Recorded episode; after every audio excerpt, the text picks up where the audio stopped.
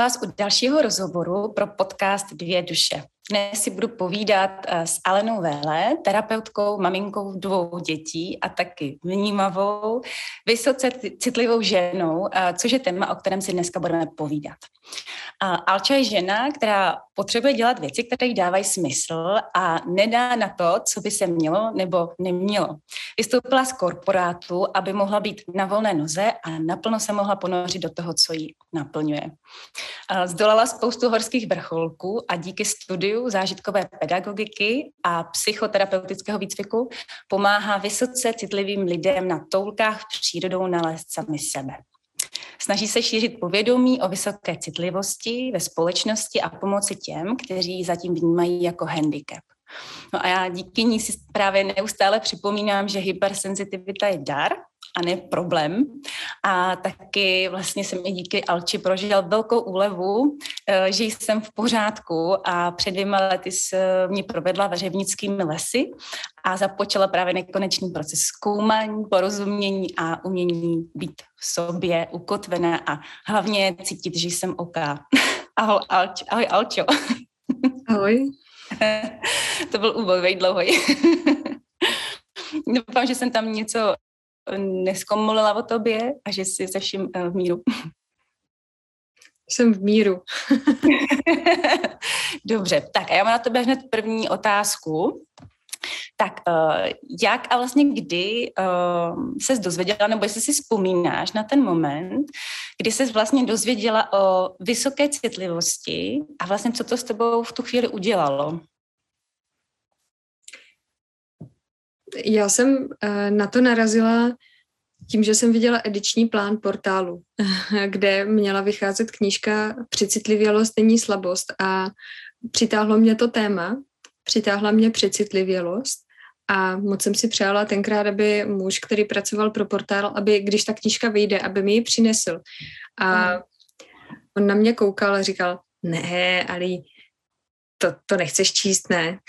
A já jsem uh, cítila ohromný stud teda, zároveň, ale říkala jsem si, jo, chci to číst, protože uh, si myslím, že je to něco, co, co mě opravdu přitahuje. A potom uh, ta knížka opravdu vyšla, já jsem si ji přečetla, věděla jsem, že v, v tu chvíli, že jsem doma, protože uh, všechno, co tam bylo mezi, mezi řádky, tak mi to dávalo smysl. Věděla jsem, že je to moje téma, které mě bude dál zajímat, o kterém chci všechno vědět. A Uh, chtěla jsem ale, aby to nikdo nevěděl, abych si to uvnitř mohla zpracovávat, tak jsem chtěla jít na nějaký kurz nebo na nějaký seminář, tak jsem byla taková odhodlaná, že teda vystoupím mezi ty lidi a zjistila jsem, že nikde nic není. Takže uh, jsem další rok uh, dohledávala informace tady u nás, co to teda je, ta vysoká citlivost, ale ještě jsem nebyla schopná o tom vůbec mluvit s ostatními lidmi. A vlastně teprve po tom roce, když jsme když jsem průvodcovala zájezd, eh, mm, tak eh, jsme jen tak nějak mezi řečí od introvertů přešli k hypersenzitivním lidem s tím, že hmm. to, co, to, co ti lidé tam považovali za nějakou slabost nebo jak to mají introverti v životě, tak jsem tam zmínila, no a co když se tady bavíme o vysoké citlivosti, co když eh, je to ještě něco jiného?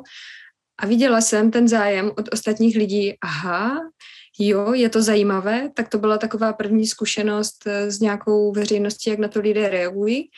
A, a vlastně mě to podpořilo v tom, abych začala o tom tématu více mluvit, abych ho začala šířit, protože jsem měla pocit, že stejně jako to přitahuje mě, tak to přitahuje i ty, i ty další lidi a že jich je opravdu dost, že opravdu uh, těch 20% přibližně není uh, nějaká, nějaká domněnka, ale že to vypadá, že to tak skutečně bude a že mo- možná to osloví ještě mnohem více dalších lidí. Uh-huh. A to bylo v době, kdy jsi ještě pracovala v tom korporátu, nebo už si dělala uh, tu zážitkovou, tu průvodkyni vlastně, jak jsi teď říkala? Jo, já jsem ještě uh, částečně, já už jsem byla na odchodu z korporátu a dělala jsem uh, právě průvodkyni a uh, už, jsem, už jsem řešila, co teda to bude dál. Uhum, uhum.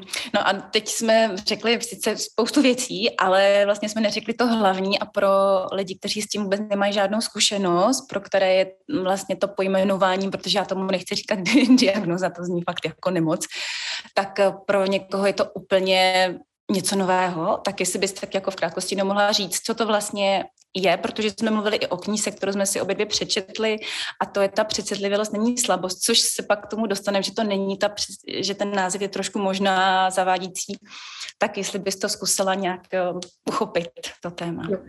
Hmm.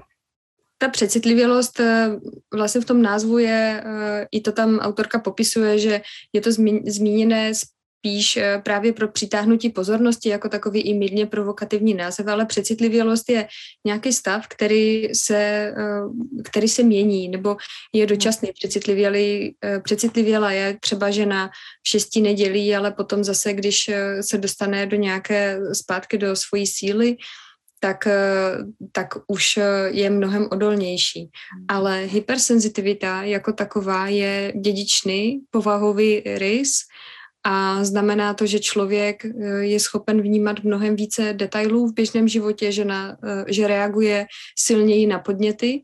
A taky je tam eh, důležité takové kritérium a to tím je hloubka zpracování všech těch podnětů, že citlivý člověk všechno analyzuje, propojuje to s nějakými dalšími věcmi a opravdu se nesmíří jenom s tím, že s nějakým tvrzením, že to tak je, hmm. ale vždycky jde do nějaké podstaty a potřebuje vědět, proč ty věci e, nějak jsou a zkrátka zaměstnává mozek pořád tím, že věci propojuje, že je analyzuje a že si všímá nějakých dalších i třeba drobností, které si spousta ostatních lidí vůbec nevšimne.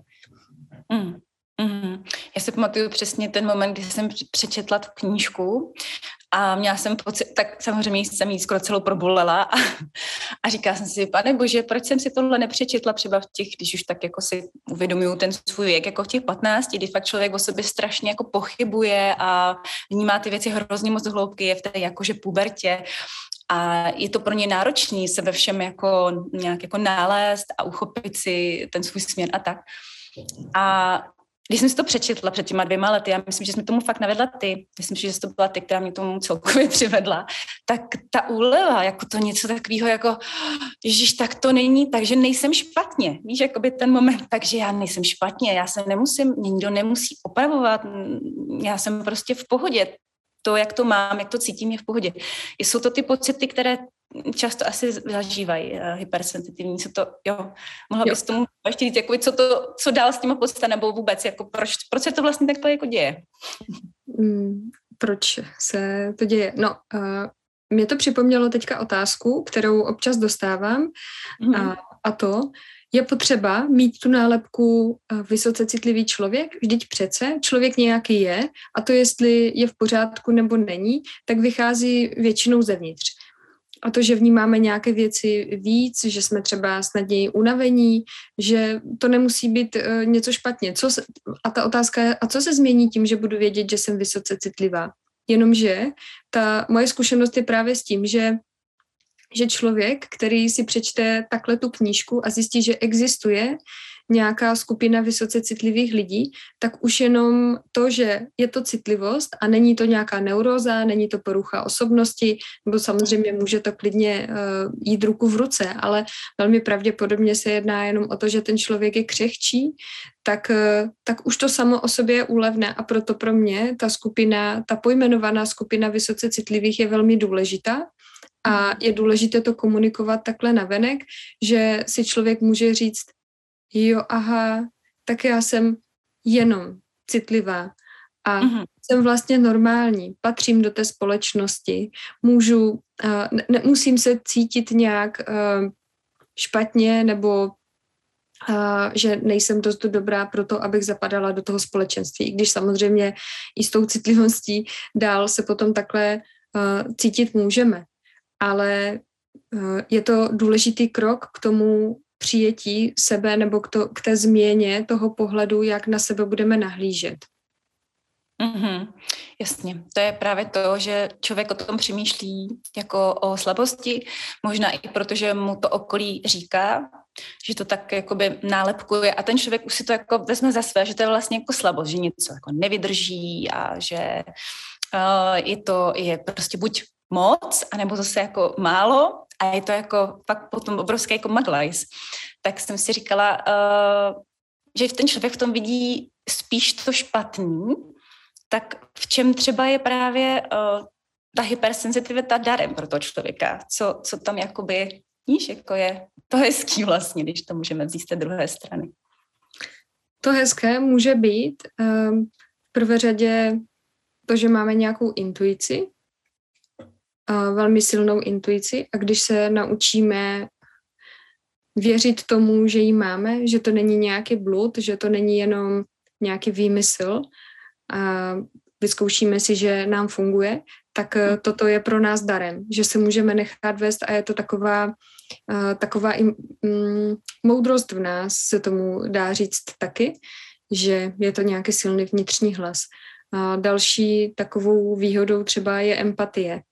A zase můžeme, můžeme se na to podívat ze dvou stran a to, že eh, tím, že jsme empatičtí a dokážeme s těmi lidmi soucítit, tak nás to vyčerpává ale zároveň nás to díky té empatii přibližuje k těm ostatním lidem a máme možnost nějakého kvalitního sociálního kontaktu. Že spousta lidí, kteří empatii nemají, tak se naopak cítí vyčlenění ze, z té společnosti zase, že nerozumí těm ostatním lidem, že k ním mají dál, že nevědí, jak s nima navazovat ty kontakty, že nevědí, co si myslí a jenom to podporuje nějakou třeba jejich nejistotu. A u citlivého člověka Může sice taky být nejistota ze spousty důvodů, ale pořád máme k těm lidem blíž a dokážeme nějak s nimi ten kontakt navázat, dokážeme se s něma propojit. To považuji třeba za obrovskou výhodu, nebo uh, je to velká výhoda v jakékoliv práci, kde máme nějaký kolektiv nebo uh, kde se potřebujeme kontaktovat s jinými lidmi, třeba někdo, kdo dělá obchod, tak může díky tomu uh, dobře navazovat právě ty, ty schůzky, ty kontakty, může získávat nějaké kontrakty díky tomu, že je eh, schopen budovat ty kvalitní a dlouhodobé vztahy. Mm. To jsou asi takové zásadní věci, které mě napadnou na, eh, na první dobrou a, a potom je to spousta takových těch, eh, těch jemných věcí, že si něco všímáme nebo a, je potvrzeno také, že spousta citlivých lidí má nějaké umělecké talenty, které mhm. potom dokáže využít při práci, nebo že to jsou lidi poměrně uh, kreativní, tvořiví, dokážou um, dokážou si něco představit a, a podobně. To už je potom taky na nás, jak, jak moc se budeme po těch talentech pídit a uh, zase na začátku stojí takové to uvědomění, jo, tak uh, mám nějaké talenty, dobře, všichni máme nějaké talenty a stojí za to je pořád ještě hledat a to, že si myslím, že mi někdo řekl, že neumím kreslit nebo že neumím zpívat, tak uh, je to něco, s tím žiju sice 30 let, ale můžu se na to podívat ještě z druhé stránky a třeba to vůbec tak není. Mm-hmm. Mm. Mě napadá ještě k tomu, jak jsi říkala, um, vůbec jak a jestli to vlastně potom, když to teda zjistím, nějak si jako oddechnu, protože vím už konečně, tak jak a jestli to komunikovat potom v rodině, v partnerství, případně právě v té práci, víš, jakože um, ne jak ve stylu jako tak a teď pozor, teď se mnou musíte mluvit jenom takhle, protože to, to z toho tak jako vybízí. Tak jak to vlastně udělat, aby uh, abych vlastně ochránila sama sebe, ale aby vlastně bylo i pochopeno, že nejsem slabá, že jenom prostě třeba vnímám věci víc do hloubky, že prostě hold jako už jiná nebudu, že opravdu mě nikdo nepředělá. jo. Hmm. Tak uh, přesně tohle, to, to je ta dobrá, dobrá cesta. A zmínit ty konkrétní věci, že přesně, kdybychom přišli do, do práce s tím, že řekneme, uh, tak přátelé, já jsem hypersenzitivní a koukejte mi tady nastěhovat kytky do kanceláře, abych měla u sebe přírodu a, a se ke mně hezký, jinak se zhroutím. tak eh, to nebude úplně dost fungovat, ale ti lidé tomu často taky nerozumí a nevědí, co to je. Oni neznají třeba téma hypersenzitivity, protože proč by to taky znali, když je to nějak neoslovuje a na první dobrou to zní jenom jako, že je to nějaká skupinka lidí, kteří toho moc nevydrží. Mm. A mhm. e, aby o tom měli nějaký jiný obrázek, tak je potřeba jim ten obrázek dát. A pomaličku s nima můžeme tohleto komunikovat právě způsobem, uh, že jsou tam nějaké dílčí věci, že jim můžeme vysvětlit. Víte, já jsem taková, že sice mě fakt hodně zatěžují ty porady, když trvají déle než hodinu. Mám už toho potom tak strašně navnímáno, že je to pro mě moc a potřebuju, potřebuju to vydýchat.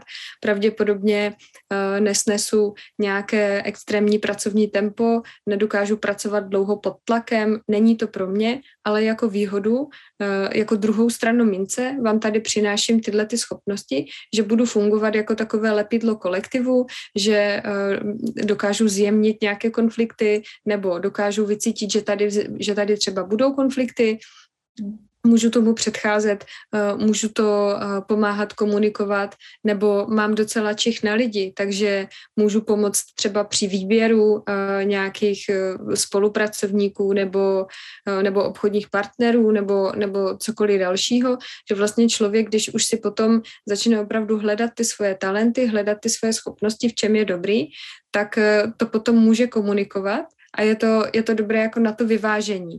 To stejné v tom partnerství. Ale já uh, ty hádky snáším strašně špatně. Uh, jsem z toho vyčerpaná. Uh, je to stejné, jako kdyby mě člověk fyzicky napadal. Až takovým způsobem mě zatěžuje hádka, ale na oplátku nabízím tyhle ty schopnosti, nebo nenabízím, ale přináším je do toho vztahu a, a je to potom takový smysluplný celek i pro ty lidi a řeknou si, aha, dobře, tak stojí za to toho člověka vedle sebe mít, protože je v tom nějaká pestrost a ten člověk nám tady přináší něco, co, co tady mm, je jako dobré to mít. Uh-huh. A myslím si, že je to uh, kámen úrazu často v, v těch rodinách nebo v lidech citlivých samotných, že třeba narazí na to téma vysoké citlivosti a řeknou si, jo, no, tak to je v pytli, já ty hranice vůbec nemám nastavené, takže teďka to musím změnit, abych to přežila a aby mi bylo dobře. Tak jo, tohle to osekám, tohle to zruším, tady někomu řeknu, kam, kam už nemůže, a, ale nepřichází ten krok B, třeba v těch hranicích a to, že já nemůžu jenom říkat ne, ale že musím říkat taky ano, ale za jakých podmínek a odkud kam.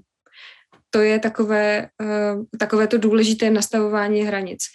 Ne, že jenom nechovejte se ke mně špatně, ale pojďme ty věci dělat takhle a takhle, abych já s tím byla v pořádku. Je to možné? Není to možné. Aha, tak když to není možné, dobře, tak možná to mezi náma fungovat nebude. To je takové to, takové to krajní řešení, ale nemusí to být na první dobrou to odmítání. Hmm. Hmm. A pak v tom partnerství, Víš, jakoby ve smyslu toho, když je, to si myslím, že zase lidi, kteří by byli úplně opačnice, asi, no nevím, uh, sex to by tak jako nepřitam, když možná jo, a já hmm. třeba zase mám, jo, možná si jo, a pak to právě asi graduje, jasně, ale uh, já třeba mám vedle sebe partnera, který je, jakoby, myslím si, že taky je vysoce citlivý a vnímá věci hodně, hodně, má jako mm, opravdu mm, velkou empatii, ale když to tam není, když je to opravdu třeskavice, když to vlastně jako nebude pobíráno. Máš tak. nějakou zkušenost s tím letím? Jo, uh, myslím, že je velmi důležité, aby aby tam byla nějaká touha toho poznávání, pro to poznávání toho partnera, že ta míra citlivosti je určující v tom porozumění, že je hezké mít vedle sebe někoho citlivého nebo někoho, kdo je na tom stejně jako my a snadno se k sobě při, přiblížíme na, té, na takové té i duchovní úrovni a je to moc hezké. Ale je tam zase třeba další úskalí v tom, že si ti lidi jakoby konkurují, že mm, mají nějaké, uh, oba dva mají nějaké potřeby a pak se dostanou do toho, že si nechtějí vycházet stříc a tahají se o to, kdo zrovna uh, pojede někam si odpočinout do dětí a podobně, nebo když jsou na sebe uh, hodně naladění a hodně spolu spjatí, tak v momentě, kdy upadne do, do nějaké úzkosti nebo do deprese ten jeden člověk, tak ten druhý člověk s ním v tom jede potom taky, protože je na něm úplně napojený plnohodnotně, že si takhle můžou dlouhodobě předávat i něco, co není úplně pozitivní. A v momentě, kdy e, je ten partner ale úplně z jiného soudku, tak může dobře působit jako taková kotva, jako takový ten stabilní držák, který tam je, e, jo, občas někdy něco zhodí a, a, a něco mm, jakože, ale tak to tak neprožívej, nebo uh, tam něco nepochopí. A je o to um, komplikovanější mu to třeba vysvětlit, takové to sedíme u stolu a a, a můžu mu říct, víš, jak já se teďka cítím? Já mám pocit, že mám 50 prstů na ruce, všechno chytám a je toho na mě moc. Hmm. A pro toho člověka to potom bude srozumitelnější nějak to pochopit, co se to teda děje a může na to začít brát ohled. Ale i tam to může fungovat, pokud je tam nějaký respekt. Na co ale většinou narážím v těch vztazích je, taková ta nechuť k tomu pochopení toho druhého, že už ti lidé jsou uh, v takovém buď v nějaké averzi, uh, nebo opravdu, nebo jsou v nějaké toleranci, kdy sice trpí to, že ten druhý člověk nějaký je, ale nechtějí to respektovat. Nechtějí to úplně přijímat že by to do toho vztahu mělo patřit a hodně se tomu brání. A to už je potom vlastně jedno, jestli ten člověk je citlivý nebo není, že tam, tam je to jako souhra nějakých dalších věcí. Takže úplně jako nezachráníme ty vztahy tím, že si budeme k sobě vyhledávat někoho vysoce citlivého, ale je dost pravděpodobné, že si stejně toho člověka přitáhneme, protože uh, třeba ta hloubka je něco, co nás určitě přitahuje v tom sdílení. Když se s někým potkáme a dostaneme se hnedka k nějakým, k nějakým hlubším tématům nebo k nějaké spiritualitě, tak je to něco, co nás většinou hodně, hodně spojí. Hmm, spojí. Um, mě s tím ještě napadá, že myslím si, že spoustu lidí si spojí s tou vysokou citlivostí introverty, ale oni jsou i extroverti. Jak to vlastně teda je? Bylo zajímavé, když eh, už někdy v 80. letech, právě v 86. roce přišla Ellen Aranová s výzkumem o tom, že existují vysoce citliví lidé, tak to bylo eh, průlomové v tom, že oddělila právě tady tu skupinu lidí od introvertů a doposud, do, té, do té doby tenkrát byla ta, ta citlivost připisovaná vždycky jenom těm introvertům a a ona uh, přišla s tím, že v té skupině vysoce citlivých lidí je pravděpodobně okolo 30% extrovertů. Jo, zase je tam nějaká škála a spousta lidí třeba není ani v tom jednom poli úplně usazená, že můžou být někde mezi, ale dobře, plus minus to uh, takhle asi bude. A pak uh, takoví ti opravdu citliví extroverti uh, mají v sobě často velký rozpor, protože uh, jsou velmi společenští a uh, berou si energii z toho, z toho třeba i z davu, nebo potřebují mít lidi okolo sebe a jsou schopni komunikovat svoje emoce na venek, být takový otevření, ale zároveň se poměrně rychle unaví. Takže si potom říkají, aha, tak mm, já ale ty lidi potřebuju, těším se na to a pak jdou třeba na večírek a, a zjistí, že už po půl hodině jim to docela stačí, že už se nasytili a mají, uh, mají v sobě takový pocit méněcennosti, co to teda je, když mi tady není úplně dobře a už, uh, už je to zase moc, nebo nevědí, že je to moc, ale mají pocit, že něco je špatně, nevědí co. Takže zase to poznání potom, že jsou jenom citliví, aha, přesto extrovertní je vysvobozující, že si řeknou, aha, tak eh, to je dobrý. Takže já to potřebuju, můžu chodit mezi lidi, ale má to zase nějaká pravidla, budu dodržovat třeba to, že uh, budu uh, dbát na nějaké signály svého těla, toho, že když to na mě bude moc, tak to uh, nějak zastavím a budu se snažit někam jít uh, se vydechnout a rozhodnout se, jestli teda už jako jít domů nebo ne a nějak to jako regulovat a nedávat si toho hodně. Hmm. Hmm. Jenom děkuji, že jsi, to, že jsi to takhle vysvětlila. A já se ještě vrátím úplně na začátek, protože ty jsi říkala, že vlastně ta vysoká citlivost, že se s ní rodíme, že to je daný. A já se chci zeptat, jestli lze třeba, aby ta hypersenzitivita vycházela i z nějakého třeba traumatického zážitku v dětství, případně jestli tu hypersenzitivitu může tady ta zkušenost toho malého dítěte nějak jako umocnit tu hypersenzitivitu. Čili tam třeba není úplně takový jako mm, ten základ, ale vlastně nějaká traumatická věc může právě jako zesílit tyhle ty všechny jako vlastnosti, co si vlastně popisovala. Může. A podle toho průzkumu Aronové opravdu e, taková vysoká citlivost nebo citlivost je geneticky e, předurčená, že e, máme tendenci stát se těmi, opravdu prožít ten vysoce citlivý život, ale když je tam nějaké opravdu trauma ještě na začátku, tak hlavně to lidem snižuje odolnost vůči stresu a třeba je to na té škále citlivosti posouvá ještě víc eh, k takovému, k takové křehkosti. Mm.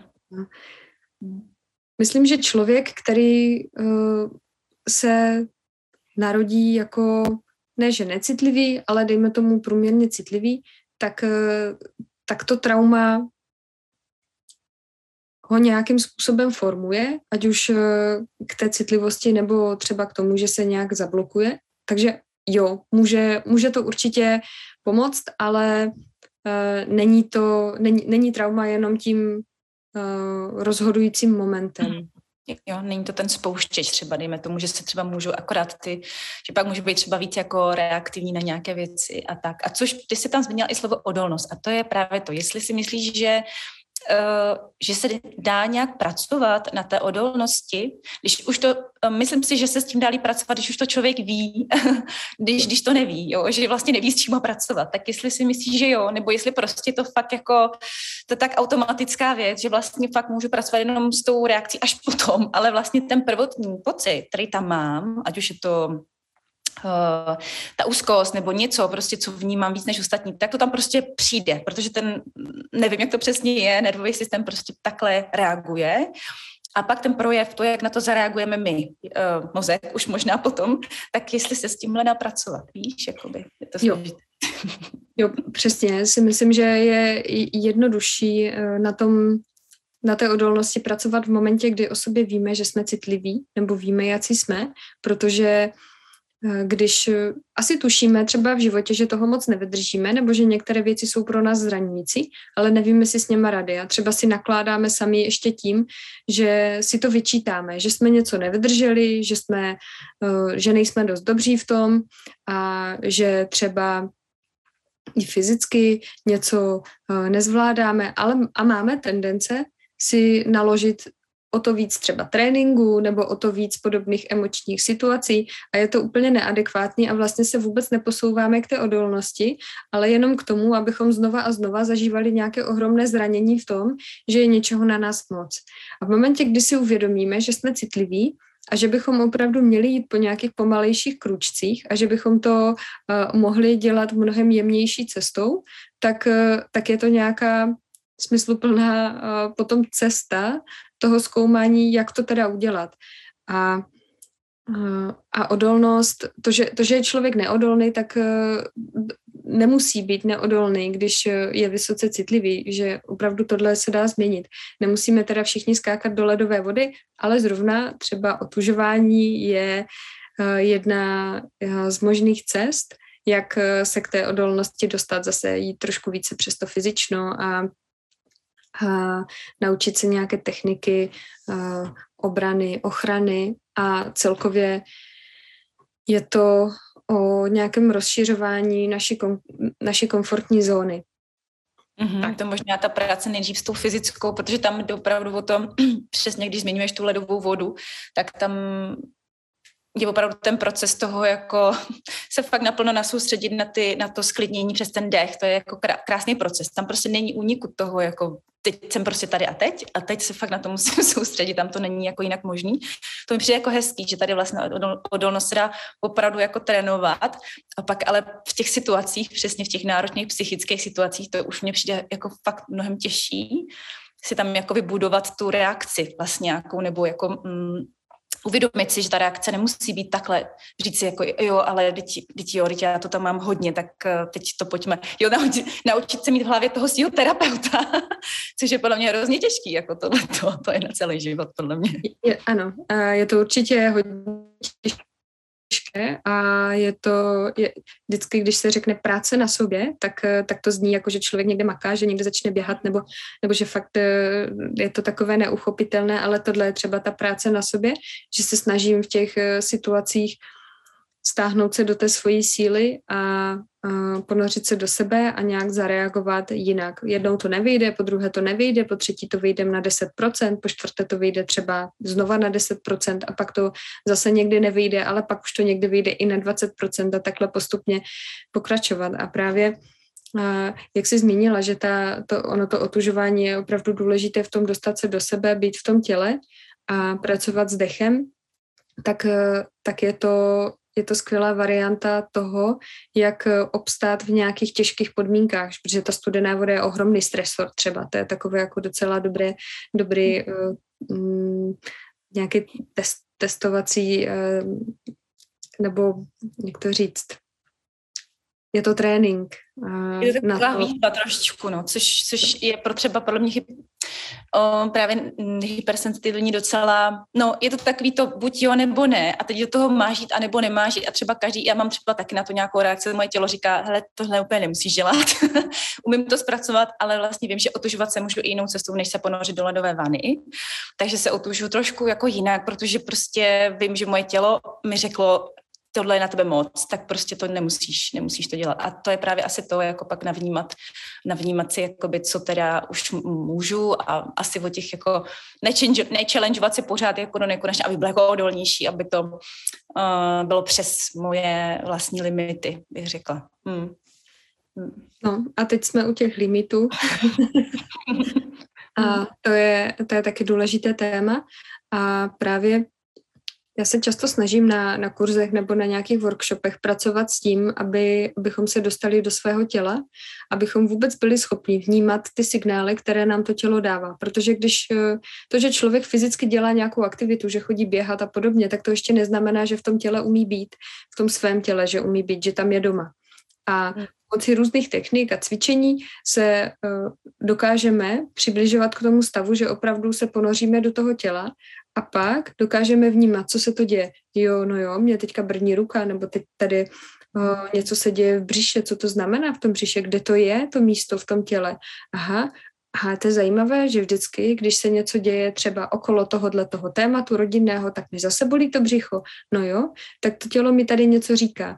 A nebo je to nějaké staré zranění, které tam pořád sedí a teďka se to k tomu přidává, tady ta situace. Aha, tak proto já reaguju takhle neadekvátně, proto jsem to tady úplně vyšiluju, protože zase to tam je, zase jsem v tom stejném zranění.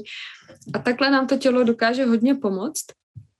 A podle mě je to právě skvělá cesta, a hlavně pro vysoce citlivé lidi, protože uh, oni velmi dobře dokážou zachytit ty jemné signály. Pro spoustu lidí třeba je to fakt hodně nečitelné. Třeba v terapii sedí a když se jich terapeut zeptá, a co teďka cítíte, tak dostat se k tomu pocitu vůbec nebo k, nějaké, k nějakému poznání je fakt těžké. A ti citliví lidi většinou reagují hodně dobře a, a, a nebo silně. Hmm. Takže to je pak, jako za mě je právě ta cesta k budování odolnosti tímhle tím směrem, třeba fakt nějakým otužováním nebo takovým podobným tělesným tréninkem. Mm-hmm, mm-hmm. Uh, ty jsi tam naťukla i téma právě toho, uh, nebo vůbec jakoby té rodiny, um, dětí a když se s tím teda rodíme a pak to děťátko je vysoce citlivý, um, a když tady nás poslouchají, poslouchá nás mnoho maminek, jak eh, vlastně poznají to vysoce citlivé dítě. Dá se to vůbec, protože od toho 0 až 3 věk, ten věk je prostě takový, prostě to emoční věk. Tam uh, není úplně tolik uh, to rácio, jako to, to půdové jednání, ten plazí mozek, prostě to všechno o tom, jak to to dítě cítí. Dá se, s tím, dá se to nějak poznat už v takhle malém věku a případně i nějaká, nějaký typ, jak vlastně navést ty rodiče a jak s tím pracovat, aby neměli pocit, že je něco špatně buď s nima, anebo s, tím, s těma jejich dětma. uh, dát jim takovou jako takový lano nahodit. mm. Pro ty děti obecně, nebo pro všechny děti obecně je důležité, aby, aby prožili nějaké přijímání uh, se všema svýma emocema a se všem, se vším, co se jim děje. Že uh, třeba pro citlivé děti, které mývají abnormální reakce na nějaké podněty, tak je hodně důležité, aby za nima stáli rodiče, kteří uh, jim dají tady to lano v tom smyslu dobře, teď um, úplně se mi to nelíbí, ale jo, uh, beru tě takového, jak to máš, vnímám, co potřebuješ, uh, je to v pořádku.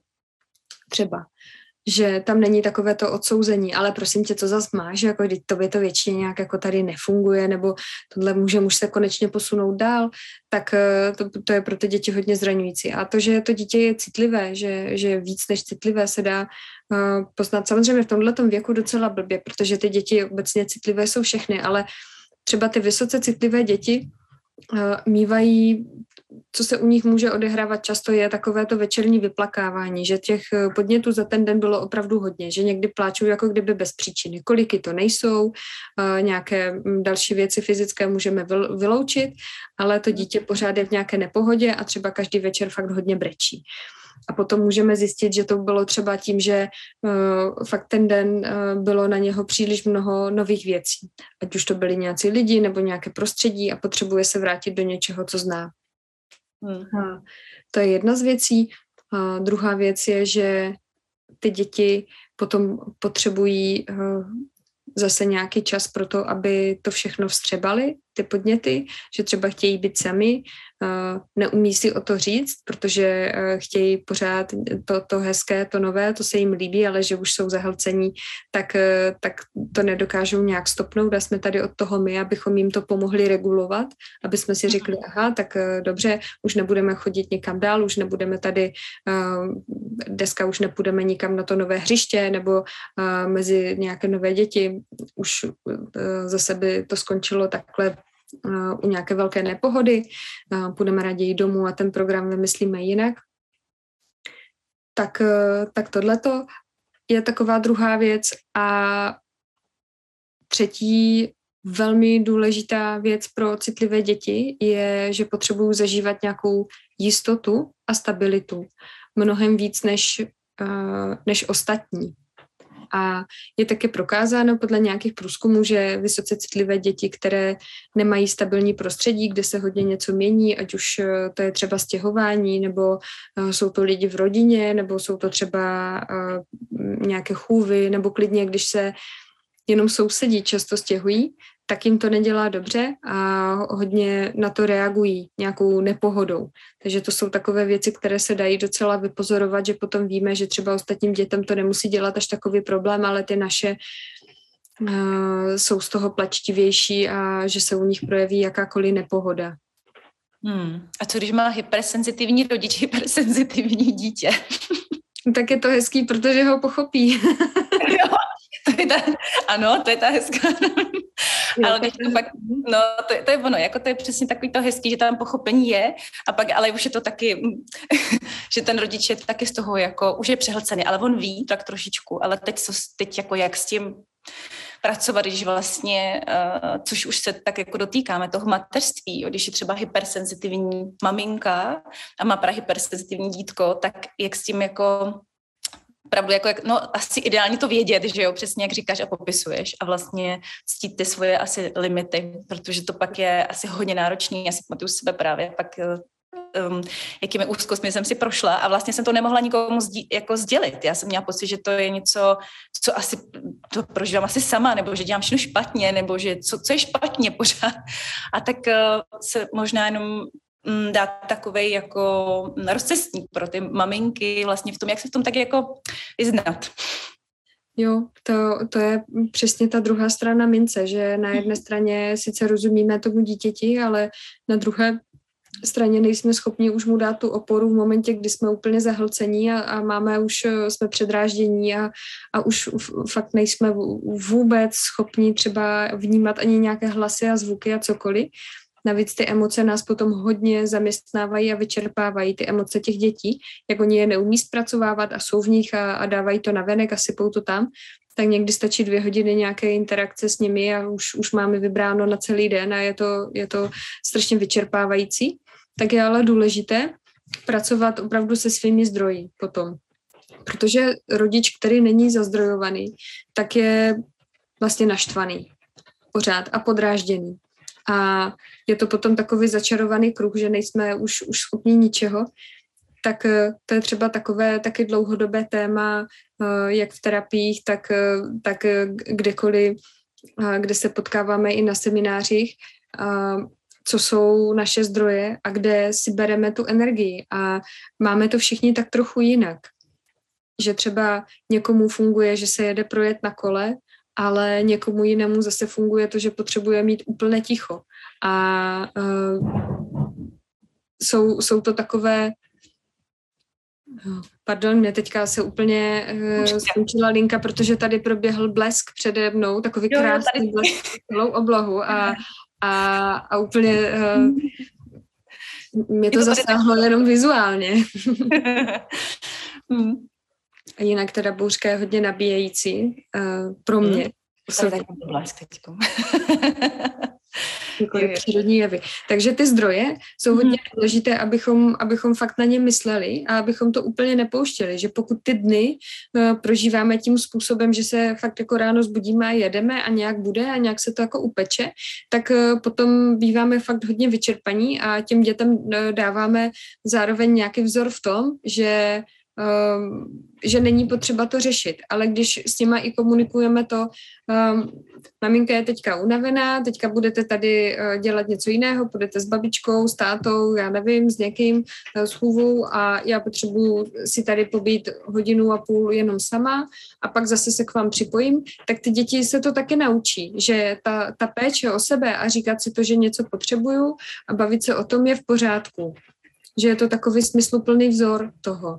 A třeba toto je taky taková velká práce na sobě. A já s tím uh, taky s tím pracuju, někdy s tím hodně bojuju, než vždycky jde to, co bych potřebovala a hledám zase nějaké jiné způsoby, jak eh, se třeba dosytit.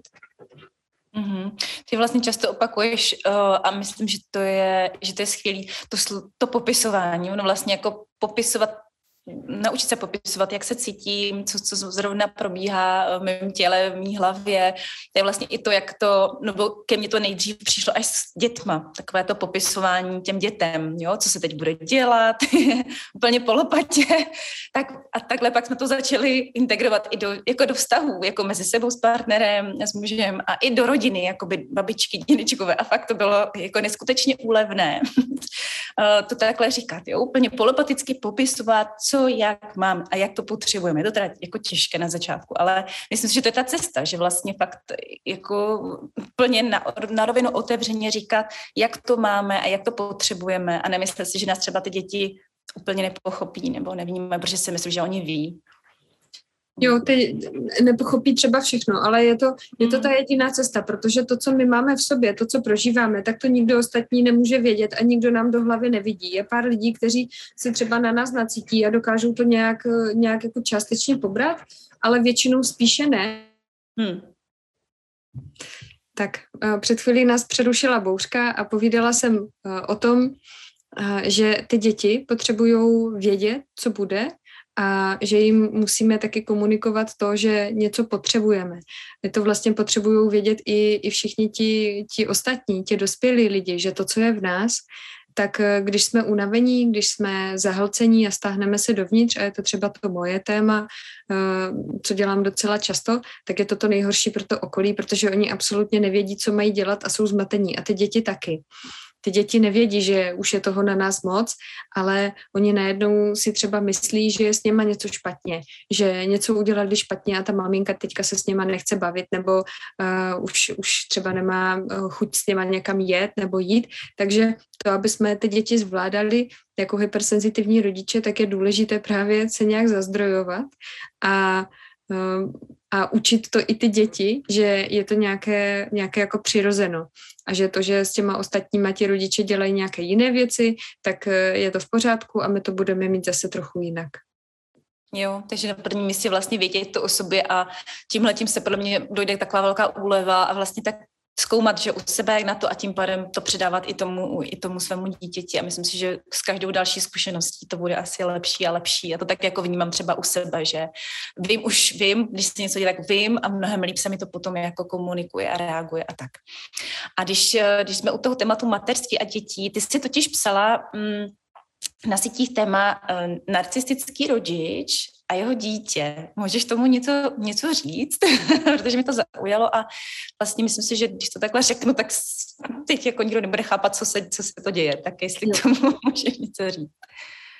Já úplně jako, eh, nemám, nemám ráda takové to škatulkování v tom, že uh, nebo, nebo takové to označování někoho za, za narcistu, protože uh, aby to uh, nevyplývalo, že tady se snažím diagnostikovat po domácku uh, všem ostatním lidem hnedka nějakou poruchu osobnosti, ale je mezi náma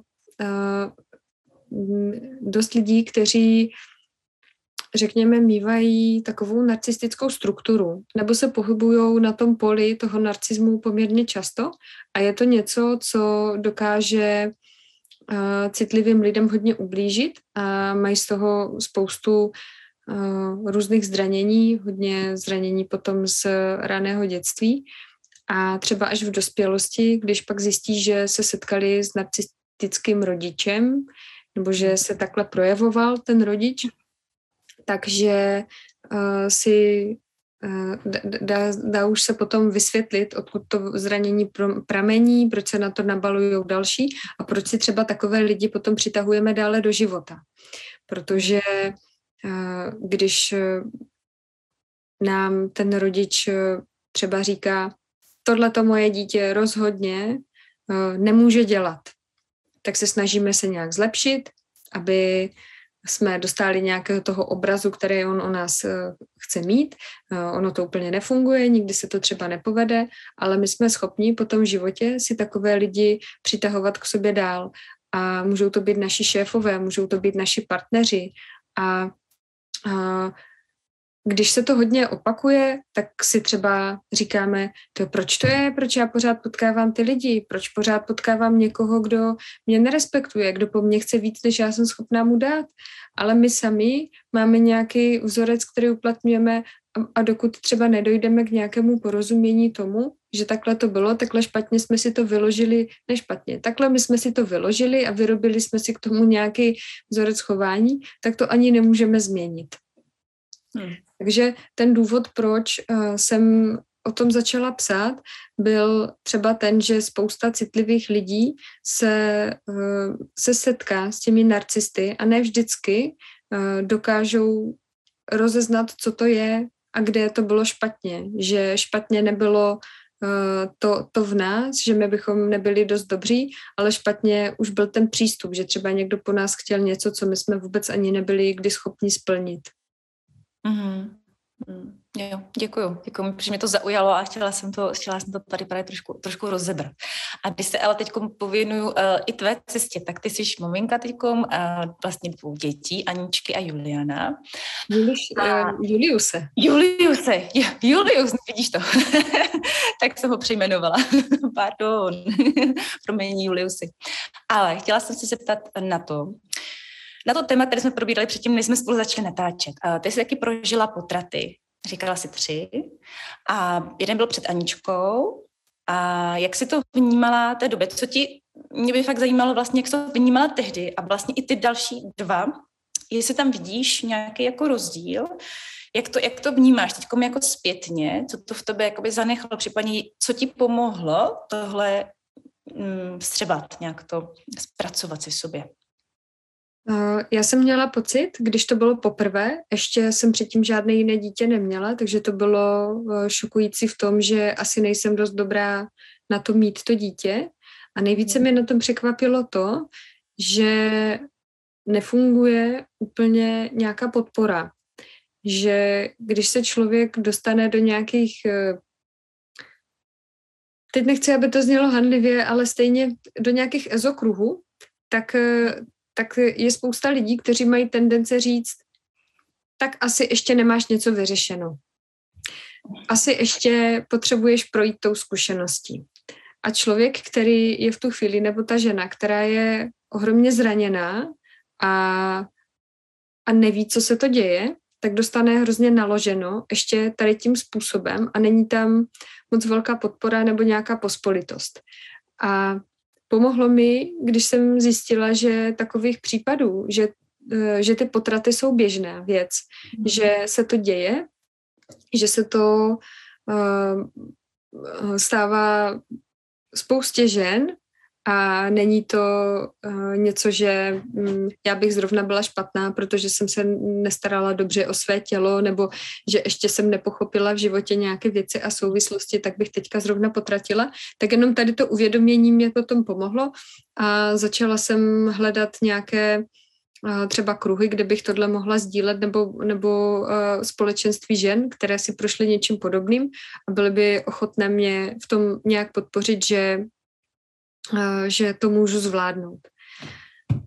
A potom, když už se to, když už teda jsem měla Aničku, tak, tak jsem zažila další dva potraty a bylo pro mě tenkrát hodně uh, uh, vlastně důležité projít si to sama, doma, ale celé.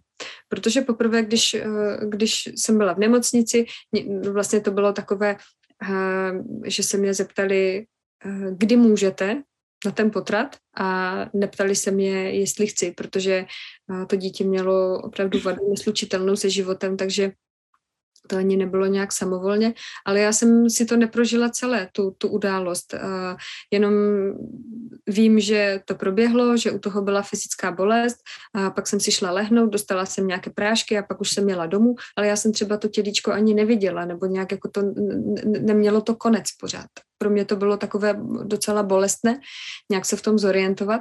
A když se to potom uh, odehrávalo už po druhé a věděla jsem, že uh, to asi přichází, že, že už uh, mě byly břicho a že, že to asi nedopadne dobře, tak jsem si přála zůstat doma a být, být, prožít si ten proces opravdu až do konce a, a rozloučit se.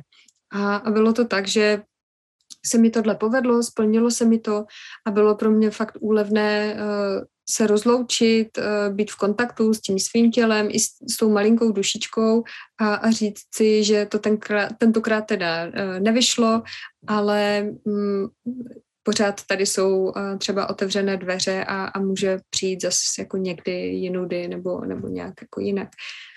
Tak tak to bylo, to bylo asi to zásadní, ale ono to vlastně trvalo několik let a pořád to téma ve mně žilo. Potřebovala jsem to nějak eh, sdílet, eh, usadit to a doprožívat to a mít ten prostor k tomu, že v těch chvílích je asi takové nejhorší od sebe očekávat to, že, se, to, že to zvládneme brzy a rychle a že už o tom nebudeme mluvit. Mm-hmm. Hmm. A pak, když si otěhotněla vlastně s Aničkou, tak jak si prožívala vlastně to těhotenství v rámci i ta vysoké citlivosti? Jestli s tebou ty hormony pak hodně zacloumaly, nebo, nebo si to zpětně už nevybavuješ třeba, jaký bylo to těhotenství? to, to bylo to hrozné. A první tři měsíce. A první tři měsíce byly nejnáročnější, ale jo, byl tam velký strach, protože eh, díky té předchozí zkušenosti, že to úplně ne, nevyšlo, tak jsem se hodně bála těch screeningů, jak to, jak to bude a že tam třeba to zranění bude znova, že z, znova přijdu na kontrolu a doktor takhle se mu protáhne obliče a řekne no. Mm. Uh, no. A tak eh, to jsem, to jsem nechtěla, bylo to, tohle bylo v pořádku, ale eh, zase tam potom probíhaly ty další věci a ono to těhotenství je eh, fakt hodně náročné, je tam takový obrovský hormonální koktejl a, a cloumá to s náma emočně, nejsme vůbec v pohodě a do toho to, to fyzično, které se mění. Myslím si, že citlivý člověk dostane opravdu naloženo, že každá těhotná žena dostane naloženo a ta, ta vnímavá a citlivá těhotná žena je uh, fakt taky jiný stav, že uh, už jako samotné toto zvládnout je uh, docela velký projekt a není potřeba k tomu přidávat další. Mně to právě přijde, jakože vlastně jsem možná teď zpětně radši, že jsem to svoje, to, tohle, tohle všechno pochopila až potom, protože kdybych tohle, nebo nevím, eh, protože mám třeba kolem sebe hm, jako se citlivé ženy a oni s tím letím mají už takový trošku blok, že se toho bojí, jako jaký to teda bude, když budu máma, pane bože, jak budu zvládat dítě, když prostě sama sebe mám problém zvládnout, jo, a už je to jako pro ně náročný, že to vlastně ví a že vlastně ví, co to teda znamená a bojí se, jako jo, dávají se tam třeba bloky do té hlavy. Víš, jako, že... Hmm. No, a, ale já si třeba zase myslím, že kdyby, um, no možná ne, ale že um, když ta žena o sobě ví, že je křehká a citlivá, tak uh, si to dokáže trošku zařídit jinak a lépe, nějakou adekvátní péči. Takže to může být v tom datom docela fajn. Mm, že se vlastně na to dokáže líp jakoby předpřipravit nebo prostě si to zaobstarat. Minimálně to okolí, jo, že um, vím, že taková jsem, že mě to třeba rozhodí a uh, potřebuju nějakou podporu a třeba ten partner taky pak uh, ví, že spousta těch věcí bude spíše na něm a že, že tu ženu fakt musí nějak uh, opečovat, aby vůbec fungovala, aby to zvládla, to těhotenství. Uh-huh, uh-huh.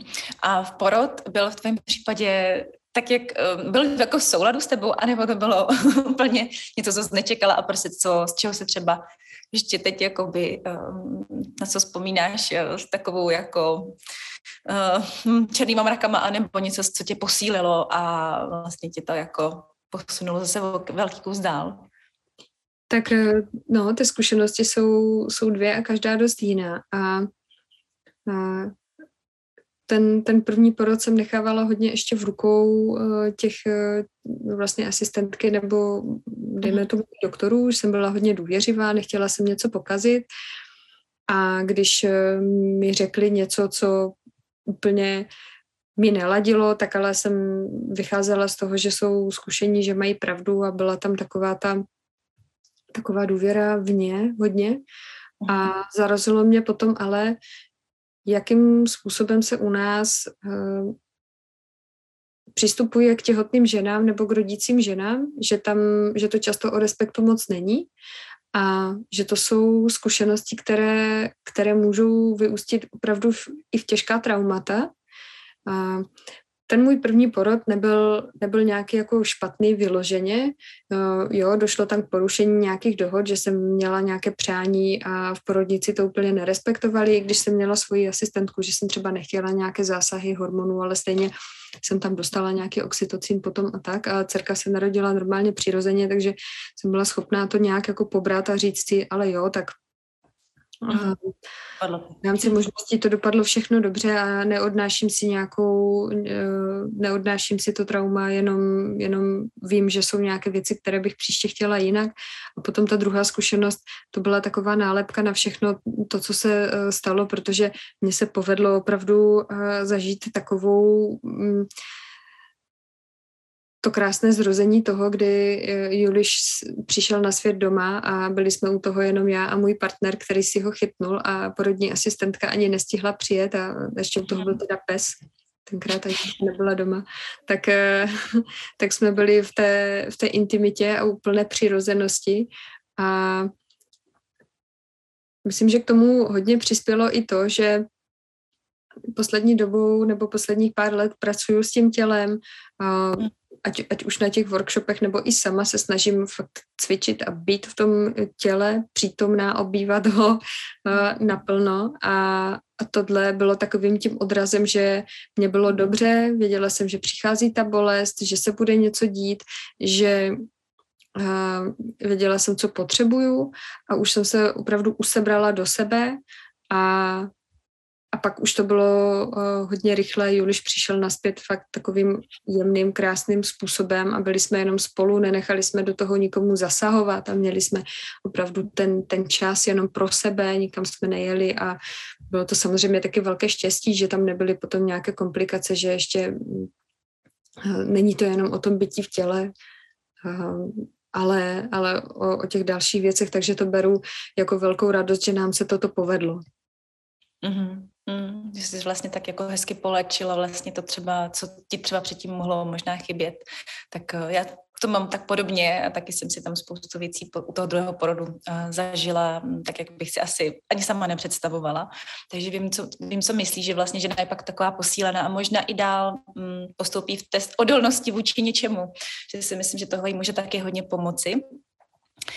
A uh, ani se teď je jich pět?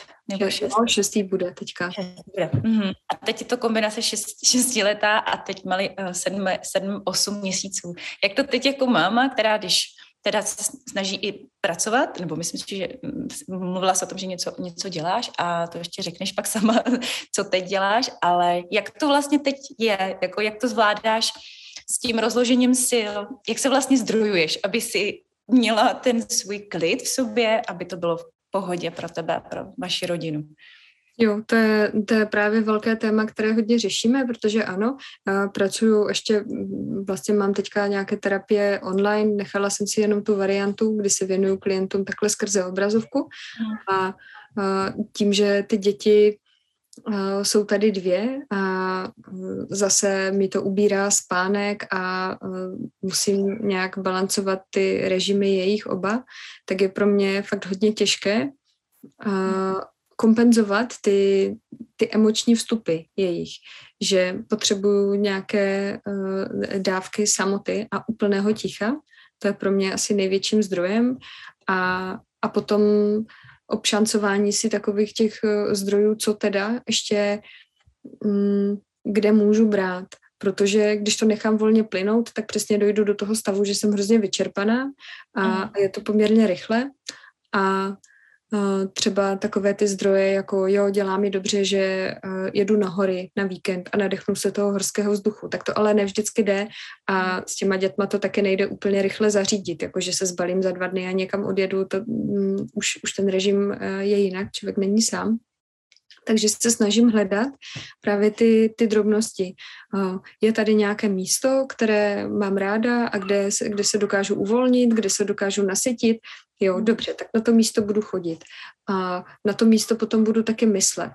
Nebo kdy jsou aspoň půl hodinky nebo, nebo třeba 15 minutovky v tom dní, kdy si můžu jenom někde se schovat, poležet si a opravdu být v tichu. Jo, a tady ty, tady ty mechanismy tam do toho zařídit, zařadit nějak. Takže to si myslím, že třeba je pro většinu maminek stěžejní fakt jít hledat nějaké sytiče a nějaké zdroje a nezapomínat na to, protože jinak vždycky dojdeme do toho stavu vyčerpání a, a jasně děti jsou na prvním místě a oni si tu pozornost umí vzít, ale my si ji musíme vzít taky.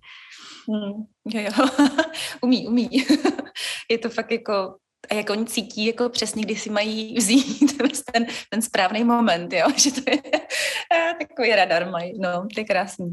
A to poslední otázka, vše slyším Juliho, jak tě tam už eh, bude volat za chvilku. Úplně to cítím. To, to cítím. Jsem na něj napojená.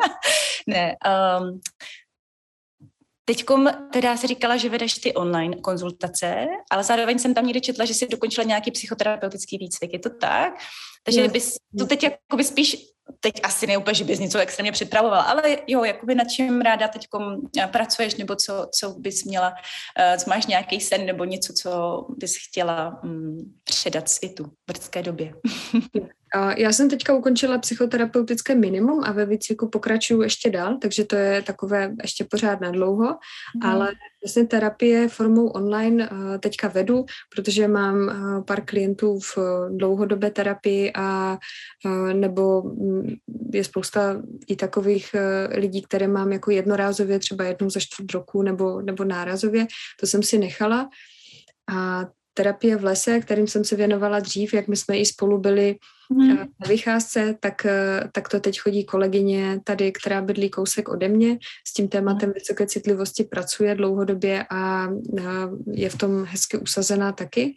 A co připravujeme teďka, tak je zase vrátit se k workshopům, k tichým pochodům a to jsou právě workshopy nebo víkendové semináře zaměřené na, na, na práci s tělem a na to mm sebeuvědomování kdy tam využíváme jednak bioenergetická cvičení, ale i uh, prvky arteterapie, takže to mhm. bychom uh, už plánujeme tohle vypsat na podzim a potom taky, uh, aby to mělo nějakou pravidelnost, tak tomu ještě přidat tenhle ten seminář, který chceme udělat na nějakém hezkém místě, ideálně u moře, takže to je takový mhm. taková, takový plán pro příští rok, aby to byla taková společná dovolená a aby to bylo i delší.